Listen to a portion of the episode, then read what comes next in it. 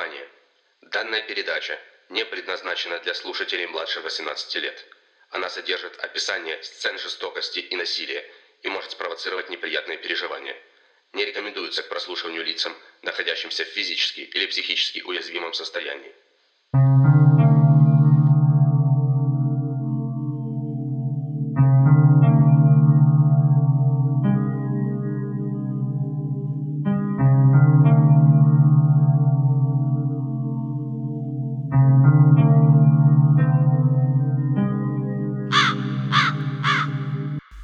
Привет! Галка на проводе. Только что вы прослушали предупреждение о том, что подкаст «Галкино гнездо» не для всех. Сегодняшняя история затрагивает такие темы, как насилие над детьми, буллинг, self-harm и суицид.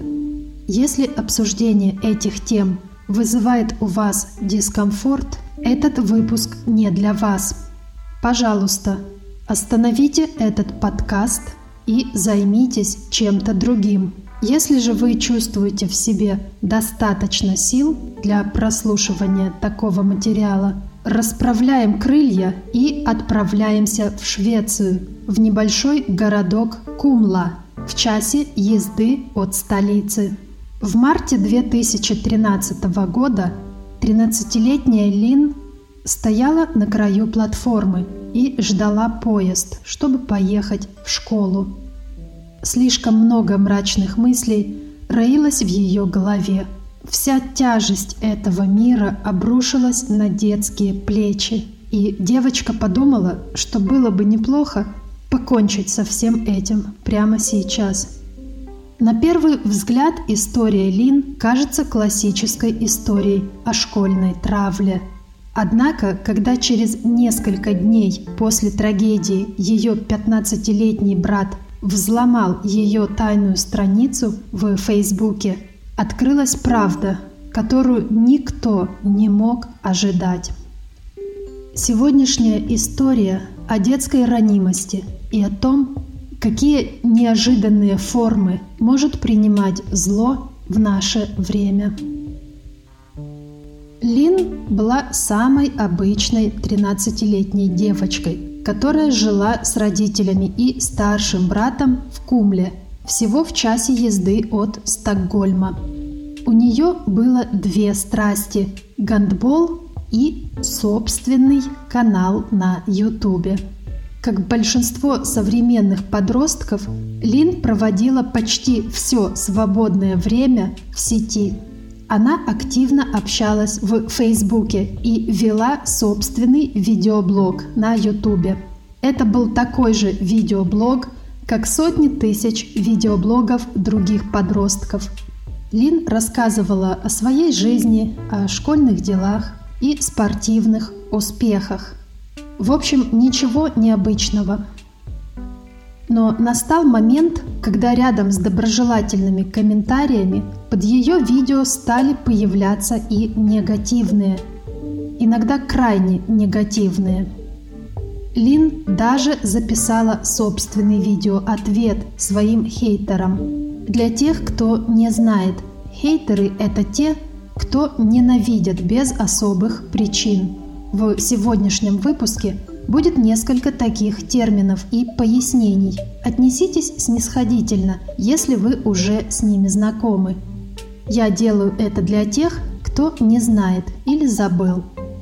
Рано или поздно хейтеры появляются у каждого, кто отважился обнародовать результаты своего творчества.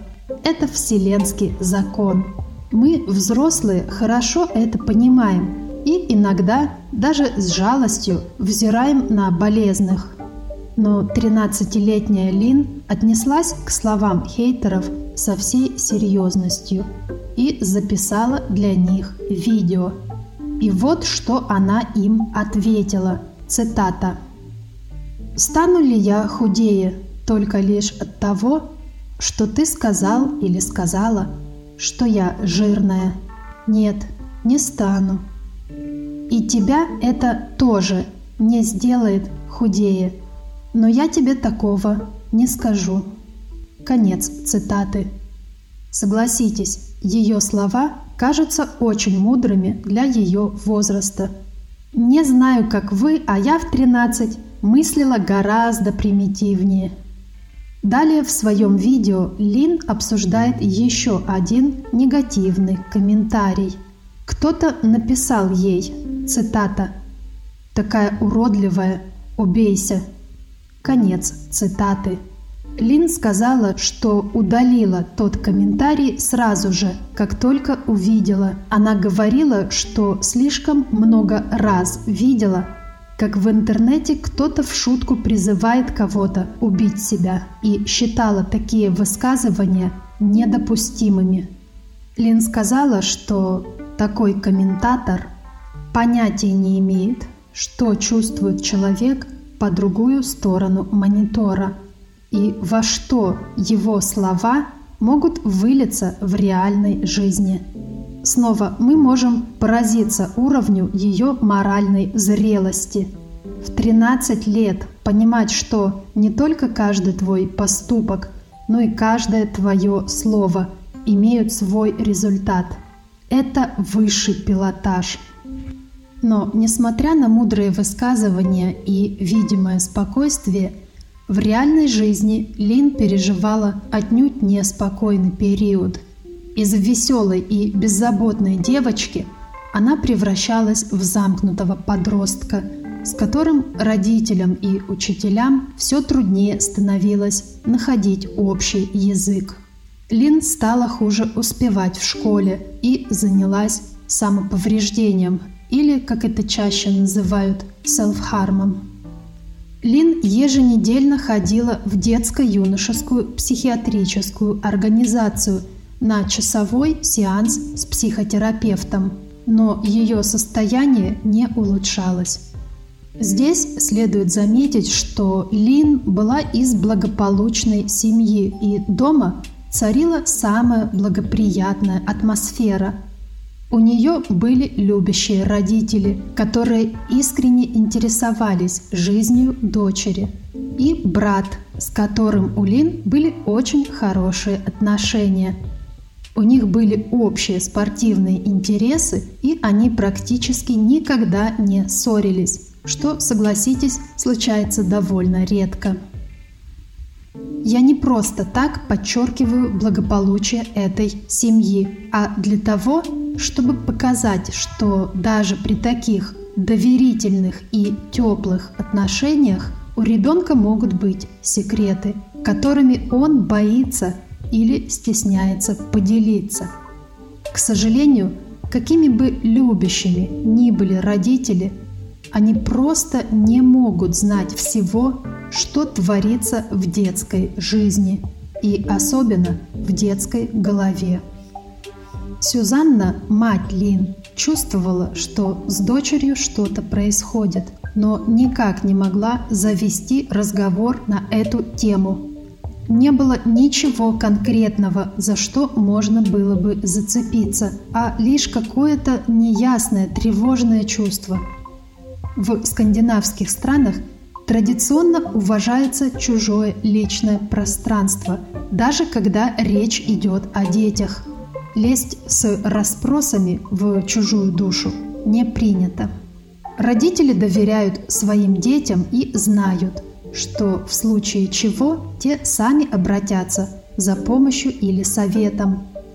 Так было и у Сюзанны. Она просто ждала, чтобы Лин первой заговорила о том, что ее тревожит.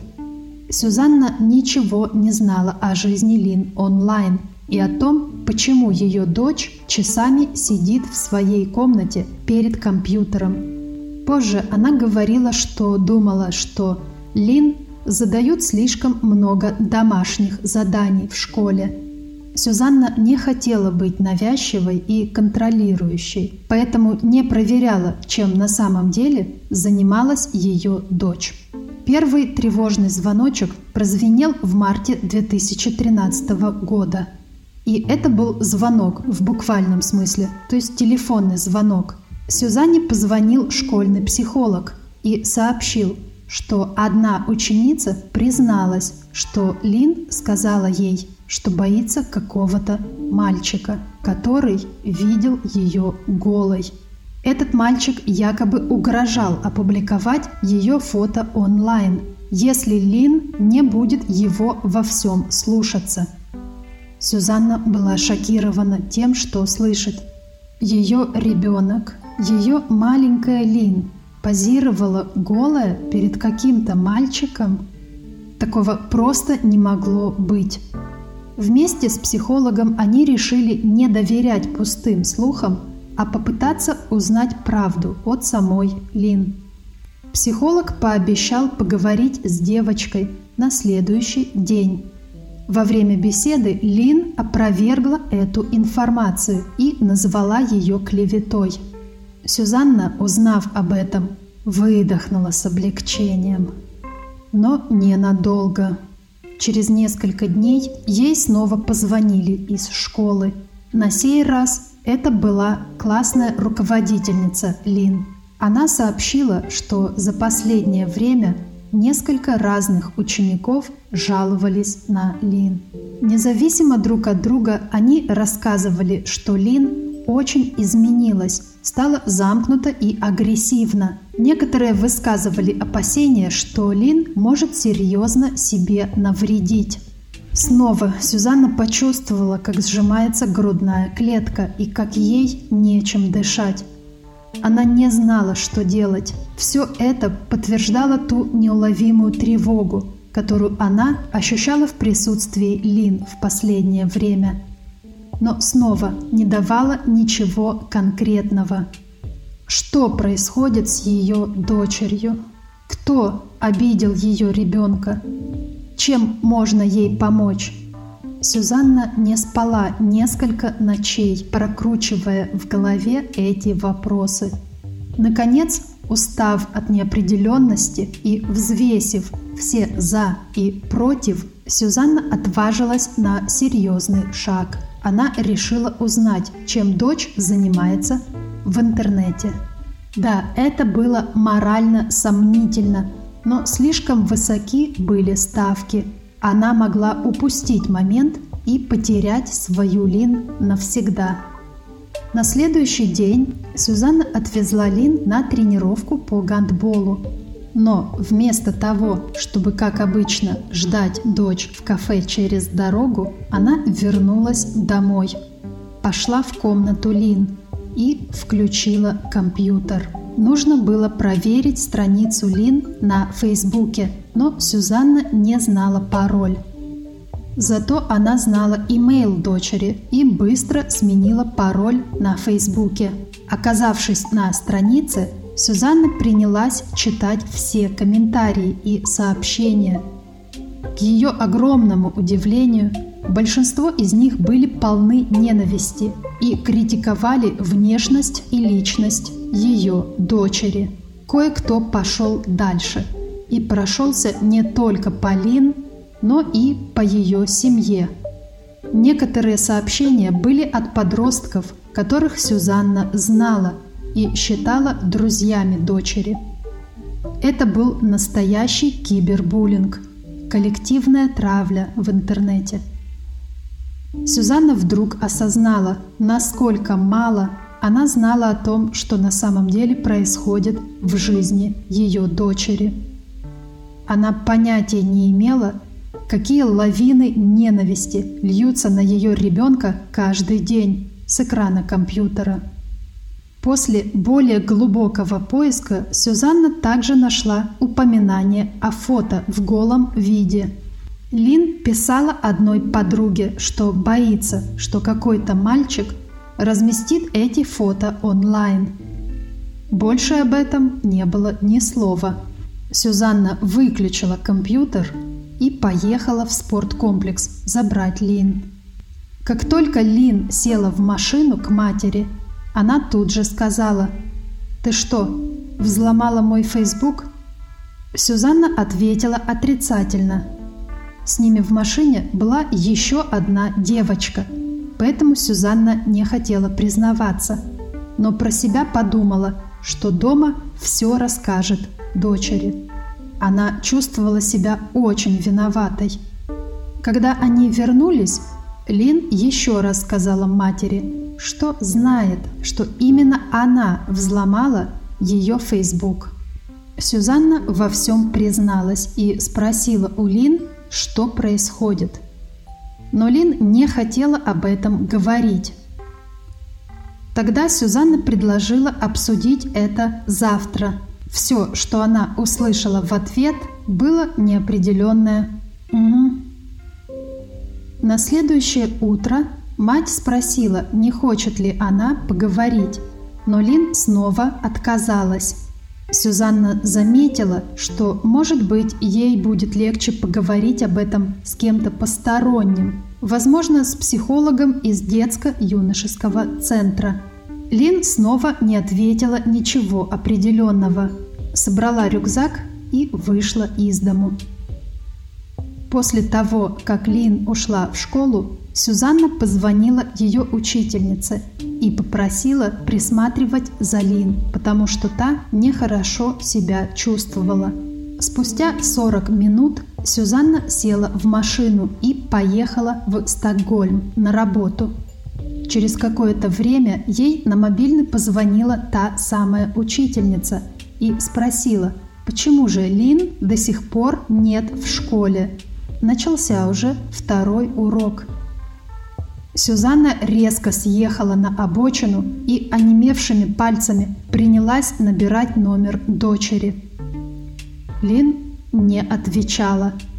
Сюзанна развернулась и поехала 60 километров обратно домой, проверить, не вернулась ли Лин туда. В пути ей позвонил ее муж, отец Лин, он сказал, что только что услышал по радио, что в Кумле случилась железнодорожная авария. Сюзанна ничего не поняла и зло спросила его, при чем тут она и зачем он вообще ей это говорит. Он сам не знал, зачем.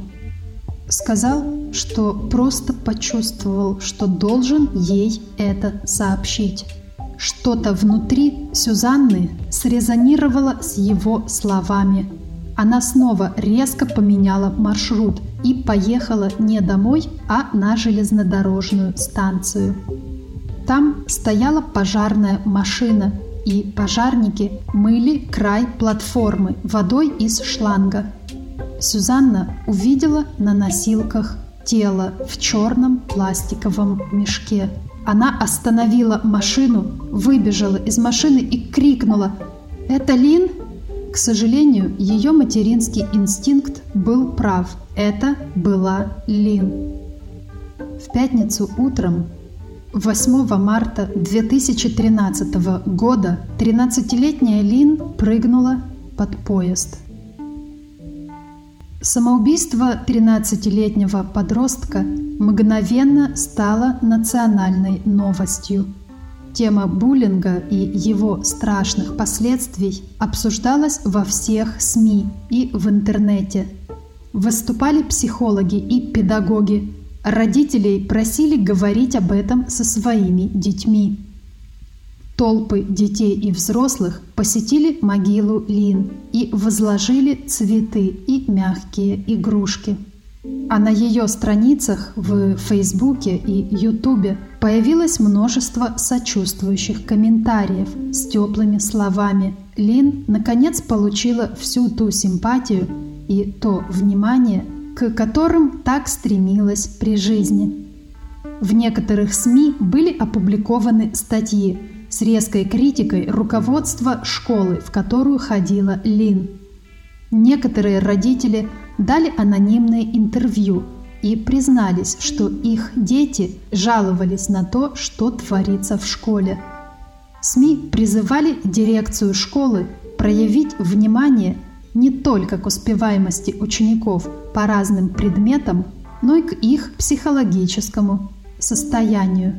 Ведь благоприятный психологический климат внутри коллектива, как известно, необходим для раскрытия детского потенциала. А там, где процветает травля и безнаказанность, не будет и успехов в учебе. Однако все смотрели не туда, куда надо было. Буллинг сыграл большую роль в трагедии Лин, но не он был ее главной причиной. На следующий после смерти Лин день ее 15-летний брат зашел в ее комнату. Какой тихой и безжизненной стала эта комната. Брат Лин полежал немного на ее кровати, а затем сел за ее стол и включил компьютер. Внезапно он обнаружил кое-что странное. Оказалось, что у Лин было два разных профиля на Фейсбуке. Ее брат знал только об одной странице, и все это очень его удивило. Он-то думал, что у них с сестрой нет друг от друга секретов. После нескольких попыток пареньку удалось получить доступ ко второй странице. Там он прочел комментарии в группах и на форумах, в которых участвовала Лин. Один разговор особо бросался в глаза. Он представлял собой то, что можно назвать детским флиртом. По мере чтения этого диалога становилось очевидно, что именно здесь находился ключ к объяснению поведения Лин в дни перед смертью. Собеседником Лин был 15-летний мальчик под ником Бия Ларсон 97. Он инициировал диалог следующим сообщением. Цитата. «Привет, я Бия. Увидел тебя на Фейсбуке, симпатяшка. Меня зовут Бенни, но друзья называют меня Бия. Я родился в 1997 году. А тебе сколько лет?» Конец цитаты. Сообщение написано 3 марта то есть за пять дней до самоубийства Лин. Это важно потому, что из этого следует, что понадобилось всего пять дней для того, чтобы подвести Лин к решению, которое она приняла. Вдумайтесь в эту цифру. Всего пять дней. Но вернемся к переписке, которую обнаружил брат Лин на ее тайной странице. Этот Бия писал, что живет с родителями в Фалькенберге, городе на западном побережье Швеции. С первых же строк Бия просто-таки заваливает Лин комплиментами. Он постоянно льстит, восхищаясь ее умом и внешностью. Все это выглядит фальшивкой и безвкусицей, но на 13-летнюю девочку – Безусловно, это произвело впечатление. Наконец, после стольких негативных комментариев от хейтеров, нашелся кто-то, кто отметил ее интеллект и красоту. Лин не привыкла к хорошему обращению, поэтому медовые речи незнакомца растопили ее сердце. Наивный ребенок тут же открылся и поверил каждому его слову. Через какое-то время Бия признается, что мечтает увидеть Лин голой. Она поначалу отказывается, но с помощью комплиментов и лести он все же убеждает ее попозировать перед камерой без одежды. Бия в восторге от нее и снова обрушивает на девочку шквал комплиментов. Она и красивая, и сексуальная, и незакомплексованная – она не такая, как все. Однако очень скоро одной записи ему становится мало. Бия просит еще об одной видеосъемке, на этот раз с имитацией полового акта с каким-нибудь предметом. Лин напрочь отказывается. И тут Бия полностью меняет тон. Он начинает угрожать. Он говорит, что записывал ее тогда и теперь сделает из видео скриншоты и разошлет ее школьным учителям и тренеру по гандболу. Он становится все более агрессивным. По сообщениям видно, что Лин в панике. Она поспешно выходит из беседы, не находя, что ответить шантажисту. Брат Лин тут же сообщил матери о своем открытии – Сюзанна связалась с полицией, и уже через несколько часов компьютер Лин был изъят для технической экспертизы. Расследование начали с поиска по нику Бия Ларсон 97. Невероятно, но система тут же выдала одно совпадение. Этот юзернейм уже фигурировал в одном расследовании в другой части Швеции. Там 14-летняя девочка выдвинула обвинение против человека с этим юзернеймом всего месяц назад. Бия Ларсон 97 сначала убеждал ее снять для него эротическое видео, а затем начал шантажировать и требовать новых видео. Расследование очень быстро приводит к еще одному юзернейму – Пелле Парсон 98. О нем в полицию сообщила еще одна несовершеннолетняя девочка. Так было выяснено, что Бия Ларсон 97 и Пелле Парсон 98 используют один и тот же подход и занимаются грумингом, а затем шантажом и запугиванием. Если кто не знает, груминг – это новый для русского языка термин, пришедший из английского – Изначально так называлась процедура чистки и вычесывания домашних животных. Когда вы купаете своего тузика в тазике или вычесываете мурзика на балконе, вы занимаетесь грумингом. А если вы богачи и живете в больших городах, то, возможно, даже возите своего питомца, как барина, в груминг-салон. Но в последнее время у термина появилось еще одно, гораздо более страшное значение. Так назвали процесс знакомства онлайн с ребенком, который по каким-то критериям показался уязвимым, с целью втереться к нему в доверие, чтобы впоследствии сексуально эксплуатировать. Полученные от ребенка видео и фото эротического, а иногда и порнографического содержания – Грумер может как использовать для собственного удовлетворения, так и продавать порносайтам. В некоторых случаях отношения грумера и ребенка могут перетекать из виртуального мира в реальный. Грумеры – тонкие знатоки детской психики и делают все возможное, чтобы эти отношения оставались в тайне – по оценкам Всемирной ассоциации по борьбе с сексуальной эксплуатацией детей, властям становятся известны в лучшем случае лишь 40% случаев груминга. Во всех остальных случаях терзаемый страхом, стыдом и чувством вины ребенок будет молчать до последнего и никогда не признается в том, что стал жертвой сексуальной эксплуатации.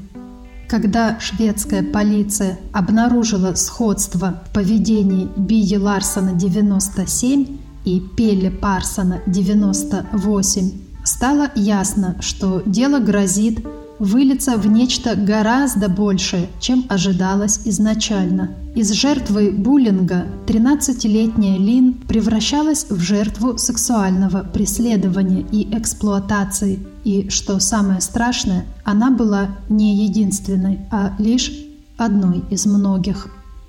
Понадобилось какое-то время, чтобы лучшие технические специалисты Швеции смогли, наконец, установить IP-адрес человека с юзернеймами Бия Ларсон 97 и Пелле Парсон 98. 15-летний мальчик оказался 44-летним мужчиной по имени Йоким Фурублад. Он жил под Готенбергом, на западном побережье Швеции и какое-то время назад работал тренером детской футбольной команды. На момент ареста он работал сам на себя. Что именно это значит, мне так и не удалось выяснить. У Фурублада имелась дочь примерно одного с Лин возраста. Он воспитывал ее совместно с бывшей женой – также Фурублат мнил себя диванным феминистом. Четыре года назад он основал группу на Фейсбуке под корявым заголовком Мы, которые устали от плохого обращения с женщинами. По всей видимости, так он пытался знакомиться с матерями-одиночками, у которых были несовершеннолетние дочери. Известно, что грумингом легче заниматься с детьми, которых ты уже знаешь, потому что тогда можно проскочить стадию знакомства и втирания в доверие. Также запугивать ребенка легче, если он тебя уже видел. В день смерти Лин Фурублат запостил в своей группе следующий текст. Цитата. «Кажется, мы, мужчины, думаем, что можем обращаться с женщинами, как пожелаем. Но надо спросить себя, как бы мы с ними обращались, если бы они были нашими матерями, нашими дочерьми. Мы должны встать на защиту тех, кто в этом нуждается. Конец цитаты. К счастью, на защиту нуждающихся Фурублад так и не встал, зато очень скоро встал перед судьей и присяжными на суде, потому что уже 13 марта 2013 года за ним пришли с наручниками. С момента смерти Лин прошло всего пять дней, и оперативностью работы шведской полиции можно только восхититься. Когда новость об аресте Фурублада распространилась, его друзья и знакомые очень удивились, потому что знали его как доброго и порядочного человека. Того же мнения были и родители его бывших подопечных школьниц, которых он обучал футболу. Бывшая жена Фурублада также не могла сказать о нем ничего плохого. Но полиция решила доверять техническим данным больше, чем словам людей. И на основании этих данных Фурубладу предъявили обвинение в мошенничестве и сексуальной эксплуатации несовершеннолетних – он яростно отрицал все обвинения и даже сам факт контакта с упомянутыми девочками. Без его признания следствие рисковало зайти в тупик, поэтому полиция пошла на нестандартный шаг. С помощью СМИ они обнародовали оба юзернейма с призывом к каждому, кто с ними контактировал, обратиться в полицию – Обратная связь шокировала и превзошла самые смелые ожидания.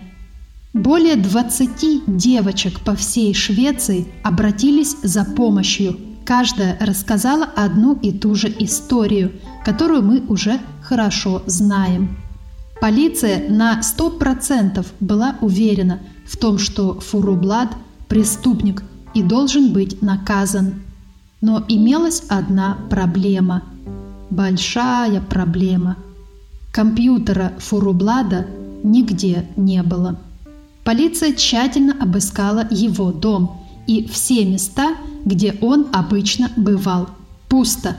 Без компьютера доказательств было недостаточно для того, чтобы передать дело в суд. Сам Фурублад объяснял отсутствие компьютера следующим образом. Он пользовался своим ноутбуком в кофейне, а когда отлучился в туалет, кто-то якобы его украл. Это случилось всего за несколько часов до его ареста. Но Фурублад не смог объяснить, почему даже не упомянул об этой краже в разговоре с другом, которого встретил в той же кофейне всего через 15 минут после инцидента. Любой человек на его месте расстроился бы или возмутился и обязательно рассказал бы о неприятном событии хоть кому-то. Но Фурублат, похоже, обладал железной выдержкой спецагента или просто врал. Всю оставшуюся половину марта Фурублат продолжал держаться этой линии – Однако уже 2 апреля все изменилось. Группа детей искала на улице своего кота, который сбежал. С детьми, которые ищут своего кота, как известно, шутки плохи. Если полиция где-то что-то и просмотрела, то дети, как вы понимаете, камня на камне не оставят. и все пронзят рентгеновским лучом своей детской проницательности. Потому что кот – это святое. Под крыльцом соседского дома дети нашли предмет, завернутый в большое полотенце. Оказалось, это был ноутбук Фурублада. Оцените иронию. Фурублад охотился на детей, и дети же нанесли сокрушительный удар по его дурацкому оправданию. Да, прав был Марк Твен, когда заметил, что реальность превосходит в изобретательности и юморе любую выдумку. Итак, следствие наконец заполучило компьютер Фурублада и передало его на техническую экспертизу. Обнаружилось, что заботливый отец и бывший школьный тренер был регулярным посетителем порносайтов, где неизменно выбирал категорию «дети». Он также искал всю информацию о девочках, с которыми входил в контакт. Школы, секции, интересы, имена родителей и домашних питомцев и все такое. Эти данные он впоследствии использовал для шантажа и запугивания, потому что одно дело сказать я всем покажу твои снимки голой. И совсем другое. Я покажу твои снимки такой-то учительнице и таким-то друзьям. Второе, надо полагать, пугает и парализует ребенка намного больше. Возникает иллюзия, что этот человек всемогущ, раз он так много обо мне знает. Значит, он запросто может осуществить свои угрозы. Значит, бесполезно даже пытаться сопротивляться. Так ломается детская воля и уничтожается желание просить о помощи. Ребенок оказывается один на один со своим мучителем. Перед тем, как спрятать свой ноутбук под крыльцом соседа, Фурублад удалил некоторые программы, такие как Skype и MSN Messenger. Техэксперты смогли восстановить некоторые оттуда разговоры, и этого было достаточно, чтобы папка с делом Фурублада увеличилась в размерах, потому что его адресатами в тех переписках были дети, которые еще не выходили на связь с полицией. На глазах следствия число жертв Фурублада продолжало расти, как темная материя во Вселенной. Когда Фурублад узнал о находке, он резко сменил пластинку и затянул новую песню. Он признался, что был в долгах, как в шелках, и поэтому боялся, что придут за его имуществом и унесут его ноутбук. Поэтому он его и спрятал под крыльцом соседа. Но после проверки счетов Фурублада выяснилось, что никаких долгов у него не было. Тогда он снова сменил пластинку. На этот раз он сказал, что его компьютер взломали и использовали дистанционно какие-то хакеры. Хакеры-педофилы, надо полагать.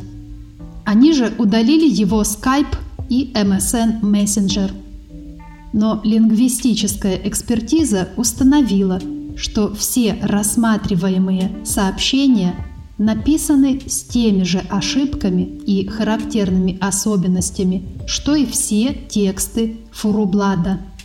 То есть хакеры-педофилы взломали, видимо, и его знание родного языка. Не очень глубокое знание, надо заметить. Впрочем, низкий уровень грамотности и скудный словарный запас сыграли ему на руку, поскольку придавали его письменной речи истинное сходство с языком 15-летнего подростка. Тут ему даже не понадобилось притворяться. Его истории трещали по швам, но Фурублад продолжал настаивать на своей невиновности – Расследование тем временем двигалось дальше, и вскоре всплыла еще одна деталь.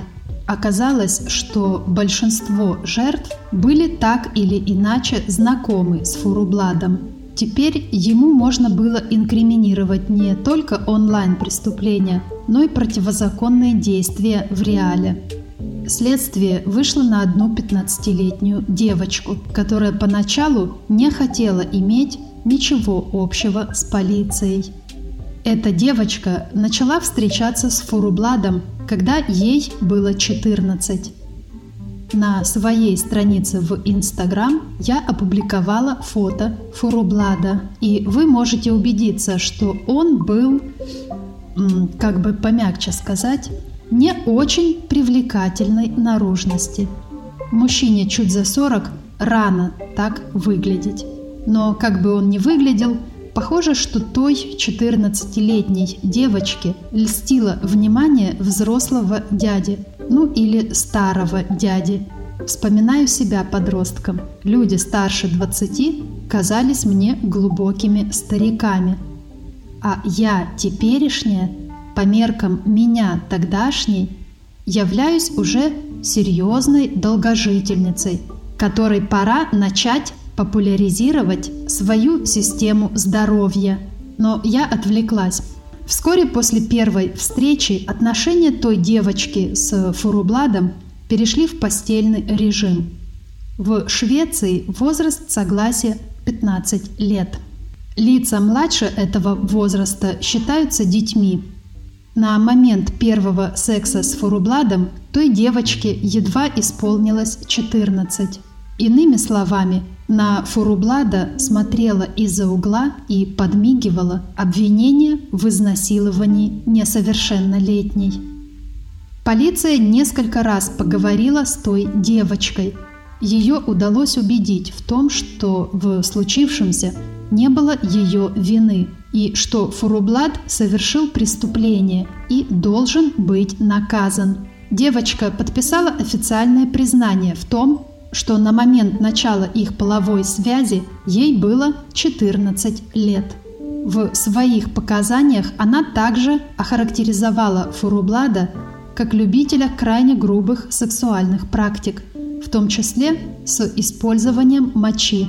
Фурублад был зациклен на процессе мочеиспускания – Однажды он велел той девочке запереться в школьном туалете и прислать ему оттуда соответствующий снимок.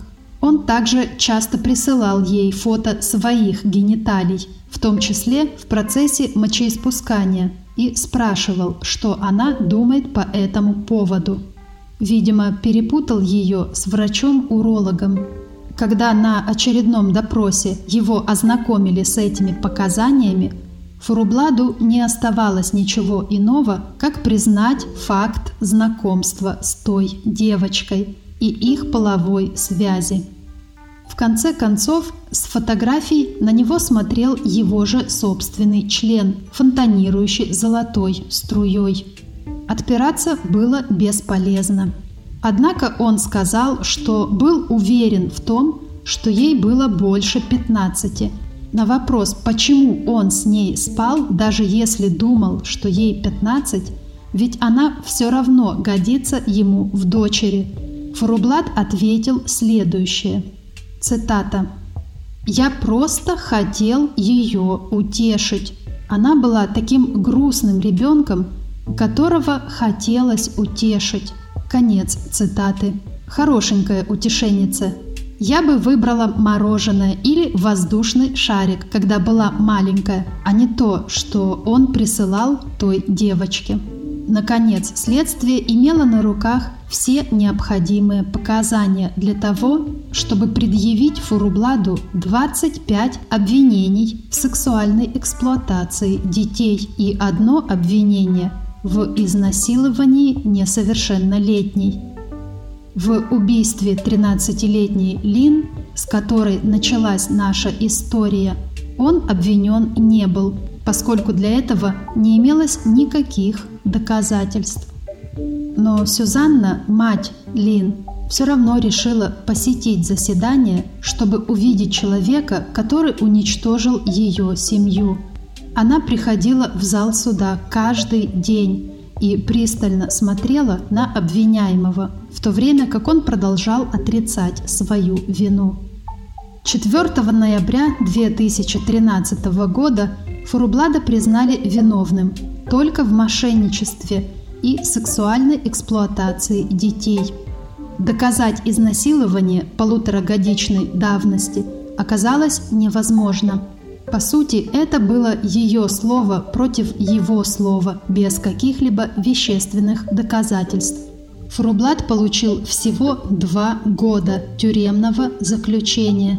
Но ему показалось, что это слишком много, и он подал апелляцию, в результате чего в феврале 2014 его срок был увеличен на полтора года. Таким образом, теперь ему предстояло отсидеть три с половиной года. Однако из-за всем известной снисходительности шведского правосудия Фурублат вышел на свободу 14 июля 2015 года, отсидев всего лишь две трети своего срока. Оказавшись на воле, Фурублат первым делом подал претензию в Высший суд Швеции, поскольку ему не понравилось, как разбиралось его дело.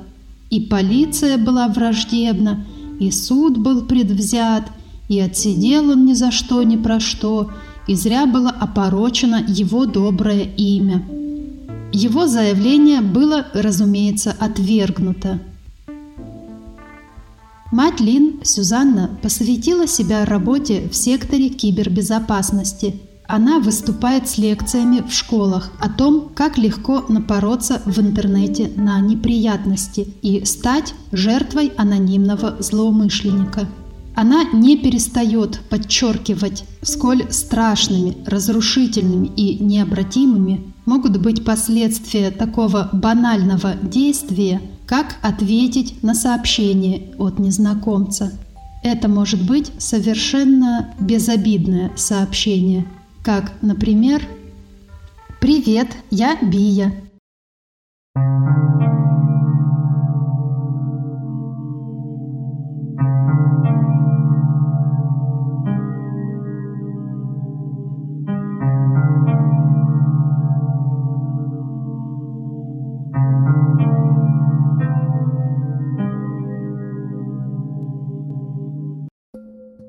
Прослушали девятый выпуск подкаста «Галкино гнездо», посвященный злодеяниям шведского педофила Йокима Фурублада.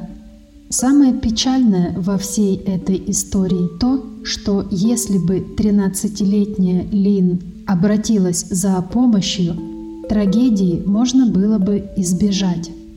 Взрослый помог бы ей понять, что все это сущий пустяк и выеденного яйца не стоит, что бедному ребенку только кажется, будто бы его противник – грозный, непобедимый волк, а на самом деле он таракан, и раздавить его ничего не стоит. Это касается не только Лин, но и всех нас – Часто мы видим собственные неприятности как бы сквозь увеличительное стекло. Они кажутся нам огромными и всепоглощающими, такими, с которыми бесполезно даже пытаться бороться. Но это оптическая иллюзия, обман зрения. Стоит поделиться с кем-то своими страхами, как они начинают уменьшаться – и все становится не так уж безнадежно. Страхи мне кажутся подобными этиловому спирту. Они существуют лишь в плотно закупоренных емкостях. Стоит открыть флакон и оставить на какое-то время, они испаряются. Благодарю за то, что вы меня слушаете. Спасибо щедрым незнакомцам, поставившим подкасту 5 звезд на Apple Podcast. Для вас это просто звезды, а для меня золотые зернышки вашего внимания и вашей благодарности. Если вам нравится то, что я делаю, и вы хотите, чтобы это продолжалось, пишите ревью и комментарии, ставьте 5 звезд – и рекомендуйте мой подкаст в ваших кругах. У каждого должна найтись пара-тройка чудаковатых друзей, которые носят черное и заклеивают камеры на своих ноутбуках. Вот таким подкаст должен прийтись по нраву. Как всегда, фотоматериалы по делу можно посмотреть на моей странице в Инстаграм. А если вам жгут карман лишние деньги и вы яростно хотите помочь мне приобрести микрофон, милости прошу на patreon.com или buymeacoffee.com. Все ссылки в описании подкаста. За 1, 2 или 3 доллара в месяц вы становитесь покровителем Галкиного гнезда – и переходите в категорию людей, которую я называю золотым фондом человечества. Это самые лучшие и самые красивые существа на планете. Прекраснее их только пение птиц в майском лесу. Кстати, о лесе. Прошел дождь, и я хочу полететь наполнить свои птичьи легкие воздухом с примесью озона, флавоноидов и геосмина – мне нужно много бодрости для поисков новых историй. Люди стимулируются кофеином, а я свой птичий выбор остановила на аромате хвойных игл. Подписывайтесь на подкаст и услышимся через 10 дней. Берегите себя и своих близких. Ваша Галка.